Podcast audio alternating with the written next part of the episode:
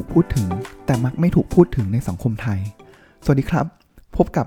สุจิปุริแคส EP ที่ 98สำหรับ EP นี้ผมอยากจะมาพูดเรื่องหนึ่งครับ ที่ผมคิดว่า EP นี้เนี่ยมาเร็วกว่าที่ตั้งใจไว้ 14 EP เพื่อนๆลองสังเกตไหมครับว่า ในหนังสือประวัติศาสตร์ หรือว่าบทเรียนต่างๆ เนี่ยเรามักจะเชิดชูคนที่มีสร้างความเปลี่ยนแปลงได้ แล้วก็ คนที่เปลี่ยนแปลงได้อย่างสันติอหิงสานะครับไม่ว่าจะเป็นเนลสันเมนเดลานะครับหรือว่ามหาตมะคันทีนะครับหรือว่ามีการรณรงค์เรื่องต่างๆ เรื่องของความเท่าเทียม เรื่องของ Black Lives Matter ที่คนไทยนี่ก็จะติดแฮชแท็กกันมากมายมหาศาลเลยนะครับแต่ว่าจริงๆแล้วเนี่ยเรื่องนี้มันก็เกิดขึ้นใกล้ตัวเหมือนกันนะ แล้วก็เป็นข่าวช่วงนี้เหมือนกัน แต่ว่าเท่าที่ดูหน้าข่าวเนี่ยเห็นว่ามันมี การรายงานเรื่องนี้น้อยจริง ๆนะครับ น้อยกว่าที่ควรจะเป็นเสียด้วยซ้ำนะครับ แล้วก็ผมคิดอยู่นานนะว่าจะนำเรื่องนี้มาเล่าหรือเปล่าผมว่าก็หลายคนก็อาจจะไม่ชื่นชอบสักเท่าไหร่นะครับ แต่ว่าในฐานะที่เป็นคนคนหนึ่งเหมือนกัน แล้วก็เห็นเหมือนกันนะครับ แล้วก็ไม่อยากให้เหตุการณ์นี้เกิดขึ้นนะครับ แล้วก็เลยอยากจะใช้พื้นที่ของสุจิปุลิ Cast เล็ก ๆ ตรงนี้แหละ อาจจะเป็นการพูดอาจจะ นำมาเล่าสู่กันฟังว่าเฮ้ยมันยังมีคนอยู่สองคนนะ แล้วก็อีกหลาย ๆ คนเลย ที่เราควรที่จะฉายสปอตไลท์ไปมากกว่านี้ ให้ความสำคัญมากกว่านี้ ให้ความสำคัญในสิ่งที่เขาเรียกร้องมากกว่านี้ วันนี้ครับผมอยากจะพูดถึง ต้องบอกว่าไม่รู้ว่าจะเรียกเป็นนักโทษทางการเมืองได้หรือเปล่านะครับ แต่ว่าเป็นเยาวชนสองคนล้วกันนะครับ ที่ชื่อว่าตะวันแล้วก็แบม นะครับที่ล่าสุดเนี่ยเขาก็ก่อนหน้านี้เขาก็เป็นเหมือนเป็นผู้ต้องหานะครับคดี1นึนะครับแล้วก็ได้ยื่นประกันออกไปนะครับ แต่ว่าการที่เขาได้ประกันเนี่ยต้องบอกว่าแลกมาด้วยอิสระภาพของเขาเหมือนกันนะครับไม่ว่าจะเป็นเขาต้องติดกำไร EM นะครับแล้วก็ไม่ได้เขาเรียกว่าถูกจำกัดเคหสถานไม่ให้ออกนอกเคหสถาน มีเงื่อนไขต่างๆ มากมายนะครับจากเหตุที่เขาเนี่ยก็ถูกจับ นะครับในข้อหา1นึแล้วก็ 116 นะครับ ก็เป็นเป็น 2 ข้อนะครับ แล้วก็จริงๆต้องบอกว่าที่1นึเลยแหละ ที่เป็นตัวชนวน แล้วก็เป็นสิ่งที่ควรจะถูกนำมาถกเถียงในวงกว้างมากกว่านี้ มากกว่าที่จะให้กลุ่มแค่กลุ่มเยาวชน หรือกลุ่มการเมืองแค่ไม่กี่กลุ่มนะครับมาพูดถึงนะครับ เพราะเรื่องนี้เนี่ยมันขยายวงกว้างนะครับ แล้วมันผมว่าสำหรับผมแล้วมัน มันสั่นสะเทือนวงการยุติธรรมบ้านเรานะ ว่าพออะไรที่มันเป็น1นึแล้วเนี่ย มันต้องบอกว่าปัญหา ผมว่าตัว1นึเองมีปัญหานะครับ อันนี้ผมว่าเดี๋ยวผมอาจจะเล่าให้ฟังแต่เป็นนิดๆหน่อยๆนะครับ ในในหลาย ๆ ด้านเลยแหละ แล้วก็พอมีผลอย่างนี้แล้วเนี่ยหนึ่งหนึ่งสองเนี่ย ตัวมันตัวมันเองมีปัญหาแล้ว มันกลับถูกใช้เป็นเครื่องมือที่จะเป็นปฏิบัติกับ กลุ่มคนกลุ่มหนึ่งด้วยนะครับ เพราะถ้าเกิดใครที่มีอำนาจนะครับผู้มีอำนาจเนี่ยจะใช้1นึในการที่จะทำร้ายคู่ปฏิบัติเป็นอย่างมากนะครับ แล้วผมว่าสุดท้ายแล้ว1นึเนี่ยมันมันดีกับใครจริง ๆ หรือนะครับ ผมว่านี้เป็นตั้งการตั้งคำถามที่น่าสนใจนะครับอะเดี๋ยวก่อนที่ไปตรงนั้นเนี่ยเรามาเล่าไล่เรียงเหตุการณ์ของอน้องตะวันแล้วก็น้องแบมก่อนนะครับ ผมว่าเออ อ่านแล้วผมว่าช่วงนี้ผมอ่านแล้วก็สะเทือนใจนะครับ แล้วก็รู้สึกว่าน่าสนใจ น่าสนใจจริง ๆ นะครับ คือต้องบอกว่าการต่อสู้ทางการเมืองเนี่ย มันก็จะมีทั้งหลายฝ่ายนะครับ แล้วก็มีหลายวิธีนะครับ วิธีที่อะทำคาร์ม็อบนะครับ หรือว่ามีม็อบอะอันนึงเลยเนี่ยที่เขาใช้กันก็คือทำเป็นเหมือนกับอ่าเหมือนจัดระดมพลนะครับ แล้วก็ปิดถนนต่างๆ สร้างความเดือดร้อนให้กับ ประชาชนคนอื่นนะครับ เพื่อสร้างข้อเรียกร้องให้กับตัวเองนะครับ ซึ่งวิธีการเนี้ยผมว่าหลายฝ่ายกระทำเหมือนกันนะครับ ก็คืออาจจะไปชุมนุมนะครับที่ราชประสงค์นะครับที่ทำเนียบนะครับ อันนี้ผมว่าอยากจะพูดถึงทุกฝ่ายนะครับ แล้วก็ยิ่งลากยาวเท่าไหร่สร้างความเดือดร้อน หรือว่ามันอาจจะไม่ถึงเรียกว่าสร้างความเดือดร้อนหรอกเพราะทุกคนก็สามารถปรับตัวได้นะครับ แต่ว่ามันเหมือนเป็นการสร้างเงื่อนไขสร้างให้ตัวเองเนี่ยเหมือนมี bargaining power นะครับ ระหว่างที่ชุมนุมกันนะครับ ก็อะ อาจจะสันติวิธีอยู่นิ่งๆ อยู่กับที่ บางที่ก็จะมีการดาวกระจาย มีการยึดสถานที่ต่างๆ เนี่ยเพื่อให้มันเกิดข้อเรียกร้องมากยิ่งขึ้นนะครับ อันนี้ก็เป็นอีกวิธีหนึ่งนะครับ อีกวิธีหนึ่งเลยเนี่ยที่น้องๆสองคนนี้ทำนะครับ แล้วก็ผมว่าเขาไปไกลเกินคนอื่นนะครับ ก็คือเขาอดอาหาร แล้วก็ล่าสุดคืออดน้ำนะครับ ต้องบอกงี้ครับว่าก่อนหน้านี้เรื่องการอดอาหารเนี่ยผมว่ามันก็เป็นปกติอยู่แล้วนะครับ ที่นัก เรียกร้องสิทธิต่างๆนะครับที่เขาใช้ว่าสันติวิธีอหิงสาเนี่ยครับก็มักจะใช้การคืออดอาหารเนี่ยหลายคนก็อยู่ได้นับหลายเดือนเลยนะครับอย่างสมัยมหาตมะคันทีที่เราชื่นชมมากนะครับว่าต้องบอกว่าเป็นตัวแบบเหมือนต้นแบบของการชกประท้วงแบบสันติอหิงสานะครับ หรือบ้านเราก็จะมีพลตรีจำลองสีเมืองนะครับ ช่วงหนึ่งนะครับปี35เนี่ยก็เป็นที่กล่าวขานกัน นะครับแต่ว่าน้องสองคนนี้ไปไกลกว่านั้นครับ ก่อนหน้านี้เขาเคยอดอาหารมาแล้วนะครับสองครั้งนะครับ สาเหตุจากอะไรครับ สาเหตุจากผมว่ามันมาอย่างนี้เลยครับว่า เรื่องของกฎหมาย1นึเนี่ย คือโดยปกติแล้วเนี่ย อันนี้ผมอาจจะไม่ได้เชี่ยวชาญด้านกระบวนการยุติธรรมมากนะครับ แต่ว่าการที่เราจะสั่งขังใครได้เนี่ยครับ แปลว่าอะไร แปลว่าเขาต้องพิสูจแล้วว่ามีความผิด นะครับตัดสินแล้วว่ามีความผิดนะครับ แต่สิ่งที่เกิดขึ้นเลยกับคดีหนึ่งสองโดยเฉพาะกับกลุ่มเยาวชนในช่วงนี้คืออะไรครับ คือถ้าเกิดสมมุติว่าถูกแจ้งจับ แล้วใครแจ้งจับล่ะ ส่วนใหญ่ต้องเป็นส่วนใหญ่แล้วเป็นข้าราชการเป็นตำรวจทั้งนั้นเลยที่เป็นคนแจ้งจับเด็กๆหนึ่งหนึ่งสองเอง แล้วย้อนกลับไปอีกครับว่าตำรวจใครคุมล่ะพลเอกประยุทธ์จันโอชานะครับ มันก็เนี่ยฝั่งที่มาต่อต้านคุณประยุทธ์นะครับ หรือว่าอาจจะมีอแตะเรื่องหนึ่งหนึ่งสองด้วยเนี่ย ตำรวจที่อยู่ภายใต้ของคุณประยุทธ์เนี่ยเป็นคนแจ้งจับทั้งนั้นเลยนะครับ แจ้งจับเนี่ยผมว่ากระบวนการแจ้งจับก็ก็โหดเหมือนกันนะ คือพอลาปกติแล้วใครมีการแจ้งจับกันใช่ไหมครับ เราก็ต้องอะคนที่ถูกกล่าวหาเนี่ยก็ต้องมาเดินทางมาให้คำให้ปากคำนะครับ สิ่งที่เกิดขึ้นเลยก็คือหลายครั้งนะครับ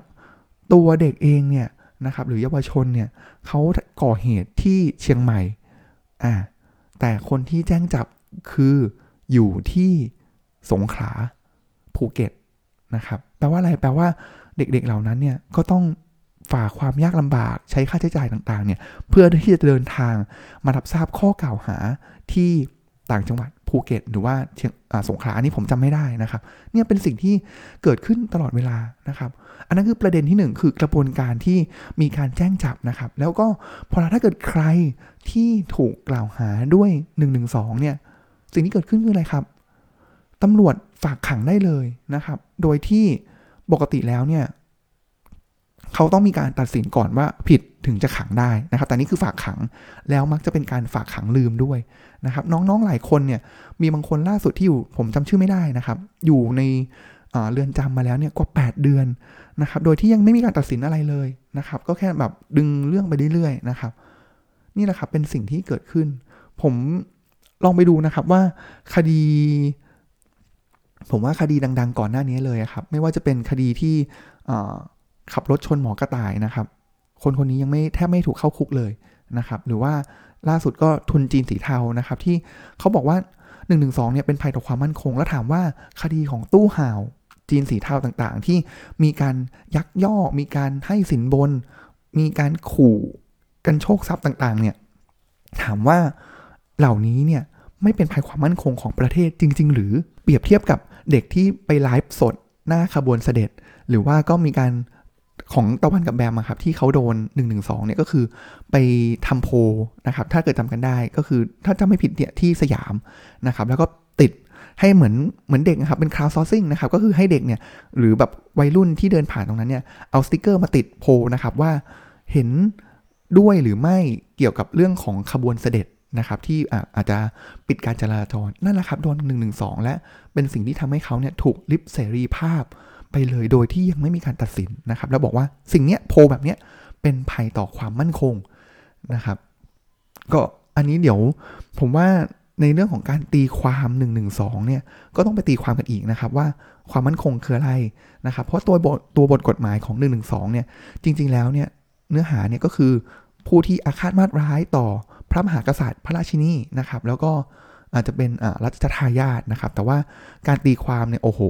ไปไกลมากนะครับ มีช่วงหนึ่งที่มีการจะแจ้ง1นึกับอาจารย์สสศิวรักษ์นะครับ ที่มีการพูดถึงสมเด็จพระนเรศวรนะครับ หรือว่ามีการพูดเสียดสี สุนัขทรงเลี้ยงคุณทองแดงพลเอกฟูพลเอกฟูฟูนะครับ ก็ก็ก็ต้องเนี่ยครับ แค่ แค่การตีความก็มีปัญหาแล้ว กระบวนการก็มีปัญหานะครับ แล้วก็เรื่องของการที่ฝากขังเลยนะครับ แล้วขังเนี่ยส่วนใหญ่เนี่ยหนึ่งหนึ่งสองเป็นการขังลืมทั้งนั้นเลยนะครับ เป็นสิ่งที่เกิดขึ้นตลอดเวลานะครับ มีเคสหนึ่งที่เคยเกิดขึ้นนะครับ แล้วก็หนึ่งหนึ่งสองนอกจากถูกเอานำมาใช้ปฏิปักษ์ทางการเมืองก็คือกลุ่มเยาวชนแล้วเนี่ยหนึ่งหนึ่งสองเนี่ยก็ถูกเหมือนมันเป็นเรื่องเซนซิทีฟนะครับ ถ้าเกิดใครที่ แจ้ง1นึเนี่ยอีกฝ่ายหนึ่งนี่เตรียมตัวโดนเลยนะครับ มันมีเหมือนมีเคสที่พี่น้องทะเลาะกันนะครับ แล้วพี่ก็แจ้งจับน้องด้วยข้อหา1นึ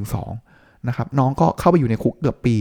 นะครับ โดยที่สุดท้ายแล้วศาลก็ตัดสินมาว่าไม่ผิดนะครับ ก็อ้าวแล้วหนึ่งปีที่ศูนย์เปล่าไปละชีวิตของเขาล่ะจะเป็นอย่างไรนะครับ เพราะมันกระบวนการยุติธรรมเนี่ยมันมัน มันมีมาตรฐานที่แตกต่างกันกับคดีทั่วไปนะครับ หรือคดี1นึหรือว่าคดีที่มันร้ายแรงอุชการอื่น ๆ เลยเนี่ยครับ อย่างเช่นอะเรื่องของอธิบดีไปขุดไล่ทรัพย์เนี่ยครับ เนี่ยอันเนี้ยก็ก็ยังอยู่ระหว่างการสืบสวนนะครับ ถึงแม้ว่าจะมีหลักฐานหรือมีอะไรต่างๆ ออกมา ชัดเจนแล้วก็ตาม แต่ว่าก็ยังเงียบไปนะครับ หรือว่าอธิบดีท่านหนึ่งนะครับ ที่ก็รับสินบนก็เงียบไป นะครับแต่หนึ่งหนึ่งสองเนี่ยโดนทันทีตำรวจจะแอคชั่นเร็วมากเร็วมากๆจริงนะครับ อันนั้นคือเรื่องของการจับนะครับ แล้วก็การฝากขังอีกแง่หนึ่งเลยก็คือเรื่องของการประกันตัว รู้ไหมครับว่า1นึเนี่ยคนที่ประกันเนี่ยถึงแม้ว่าจะมีกองทุนรัษฎรที่จะมาช่วยเหลือกันนะครับ แต่ว่าเคสหนึ่งเลยที่ประกันตัวได้เนี่ยก็คือ 1 อย่างน้อยเนี่ยประกัน 1 0 0 0 0แสนถึง5 0 0แสนบาทนะครับ แล้วก็มีกำไร EM แล้วก็มีเงื่อนไขต่างๆ มากมาย อันนี้คือสิ่งที่ ผู้ต้องหา1นึโดนนะครับ ย้อนกลับไปเทียบครับว่าคดีของหมอกระต่ายเนี่ยครับ ค่าประกันตัว 50,000 บาทนะครับ ก็ อืม ก็ ก็ผมก็เลยพอไปอย่างนี้แล้ว ผมก็เข้าใจนะครับว่าทำไมอ่าของน้องตะวันแล้วก็น้องแบบเนี่ยเขาถึงออกมาเรียกร้องนะครับ เพราะว่ามันมันเกินไปนะครับ แล้วมันมันการบังคับใช้มันสุดจริง ๆ เหมือนคนที่คือ ทวีตคนไม่ใช่คนนะครับพันเขายังบอกเลยว่าก่อนจะเป็นสารได้เนี่ยเป็นคนก่อนนะครับ เพราะว่า เออมันมันมันแตกต่างกันจริง ๆนะครับ ย้อนกลับมาที่เคสของตะวันแล้วก็แบมนะครับ ล่าสุดเนี่ยเขาก็ยกระดับนะครับของการเรียกร้องนะครับ ก่อนหน้านี้เขาก็อดอาหารมาแล้วนะครับ แล้วก็สำเร็จบ้างไม่สำเร็จบ้างนะครับ แต่ว่าล่าสุดเนี่ยผมว่าเขาไปไกลกว่านั้นนะครับ สิ่งที่เขาทำก็คืออดน้ำด้วย นะครับ ก็รู้เลยครับว่าอันนี้มันคือหนทางสู่ความตายจริงๆนะ เพราะว่าร่างกายคนเราเนี่ยไม่อยู่ขาดอาหารเนี่ยอยู่ยังอยู่ได้หลักเดือนนะครับ แต่ว่าขาดน้ำเนี่ยก็ได้ไม่นานจริง ๆ นะครับ ร่างกายขับเคลื่อนด้วยน้ำนะครับแล้วในทุกๆ วินาทีเนี่ยการที่เราหายใจเนี่ยไอน้ำมันก็ออกไปจากร่างกายนะครับ แล้วก็เท่าที่จำได้ล่าสุดเนี่ยมันก็สามารถรักษาสมดุลร่างกายด้วยการให้โพแทสเซียม ล่าสุดเขาก็ปฏิเสธการรับโพแทสเซียมไปแล้วนะครับ ผมอยากมองมุมนี้ครับว่าเฮ้ยการที่เขามาเรียกร้องอิสรภาพเนี่ยมันต้องแลกมาด้วยชีวิตเขาจริง ๆ หรือเปล่า เอาชีวิตตัวเองเข้าแลกจริง ๆ หรือเปล่านะครับ แล้วจริงๆแล้วอิสรภาพเนี่ยไม่ใช่เพื่ออิสรภาพของตัวเขาเองด้วยนะครับ อาจจะเป็นของเพื่อนๆที่ยังอยู่ในคุกอยู่นะครับ หรือว่าเป็นอิสรภาพที่แท้จริงนะครับ เพราะตอนนี้เขาถูกประกันออกมาแล้ว เขาอยู่ข้างนอกนะครับ แต่ว่าเขาก็ต้องติดกำไร EM อยู่ มีเงื่อนไขต่างๆอยู่นะครับ ซึ่งมันก็ไม่ใช่อิสรภาพที่แท้จริง ลองเทียบสิครับว่า เคสเดิมเลยครับเคสที่ขับรถชนคุณหมอนะครับ ประกันห้าหมื่นแล้วก็ออกไปใช้ชีวิตได้ปกติ ไม่ต้องมี EM อะไรอย่างนี้นะครับ ซึ่งแตกต่างนะมันแตกต่างมากนะครับ เพราะฉะนั้นเขาสู้เพื่ออิสรภาพของเพื่อนๆคนอื่น สู้เพื่อเพื่อนๆของเขาในอนาคตที่ยังไงยังไงเนี่ยตราบเท่าที่มีมาตราแบบนี้ ตีความแบบนี้การบังคับใช้แบบนี้ มันต้องเกิดขึ้นอีกแน่นอนนะครับ ผมอยากจะมองมุมของเขาเองนะครับ ว่าเออ การกระทำนี้ผมว่ามันเป็นการกระทำที่ยิ่งใหญ่นะครับสำหรับผม ผมว่ามันยิ่งใหญ่มากนะครับ แล้วก็มันมันมันต้องเป็นคนที่จิตใจกล้าหาญแล้วก็เด็ดเดี่ยวเป็นอย่างมากนะครับ ที่ไปถึงขั้นนี้นะครับ แล้วก็ยอมเอาชีวิตตัวเองเนี่ยเข้ามาแลกนะครับ รู้ผมว่าผมรู้นะว่ายังไงเนี่ยสุดท้ายแล้วเนี่ยในยุคนี้เนี่ยครับก็คง ไม่สามารถที่จะทำสำเร็จอะไรได้นะครับ เดี๋ยวผมจะเล่าต่อนะครับว่าทำไมถึงผมถึงคิดอย่างนั้นนะครับ แต่ว่ามันก็จะมีหลายคนนะครับ ที่อีกมุมหนึ่งเลยก็คือ เฮ้ย อย่าพึ่งอย่าอย่างนั้นเลย เอาแค่พอประมาณนะครับ แล้วก็ออกบัตแบบดูแลรักษาชีวิตของตัวเองนะครับ แล้วก็ค่อยๆเป็น ค่อย ๆ ไป ไม่ต้องแบบ ดับเครื่องชนขนาดนี้นะครับ ผมว่าก็เป็นอีกมุมหนึ่งนะครับ แต่ว่าในเมื่อเขาตัดสินใจแล้วนะครับ แล้วก็มีความมุ่งมั่นเด็ดเดี่ยวขนาดนี้นะครับ ผมก็นับถือในหัวจิตหัวใจของเขาที่ยิ่งใหญ่จริง ๆ นะครับ แล้วก็ผมรู้สึกว่า เออ กลายเป็นผมนี่แบบจิตใจเป็นปลาซิวปลาสร้อยไปเลยนะครับ ก็ก็ขอบคุณเขาแล้วก็นับถือเขาจริง ๆ นะครับ มองมุมอื่น ๆ บ้างครับว่า เออแล้วมุมอื่น ๆ เนี่ย ถ้าสมมติว่าอันนึงเลยที่น่าคิดนะครับ ก็คือถ้าเราเป็นพ่อแม่ล่ะ เออ ผมว่าถ้าเกิดน้องแบมน้องตะวันเป็นลูกผมเนี่ย เออผมผมจะวางใจยังไงนะ ในเมื่อลูกมีความมุ่งมั่นเด็ดเดี่ยวขนาดนี้ แต่ว่าในสิ่งที่เขาทำเนี่ยกำลังนำพาเขาไปสู่ความตายนะครับ เพราะฉะนั้นผมว่า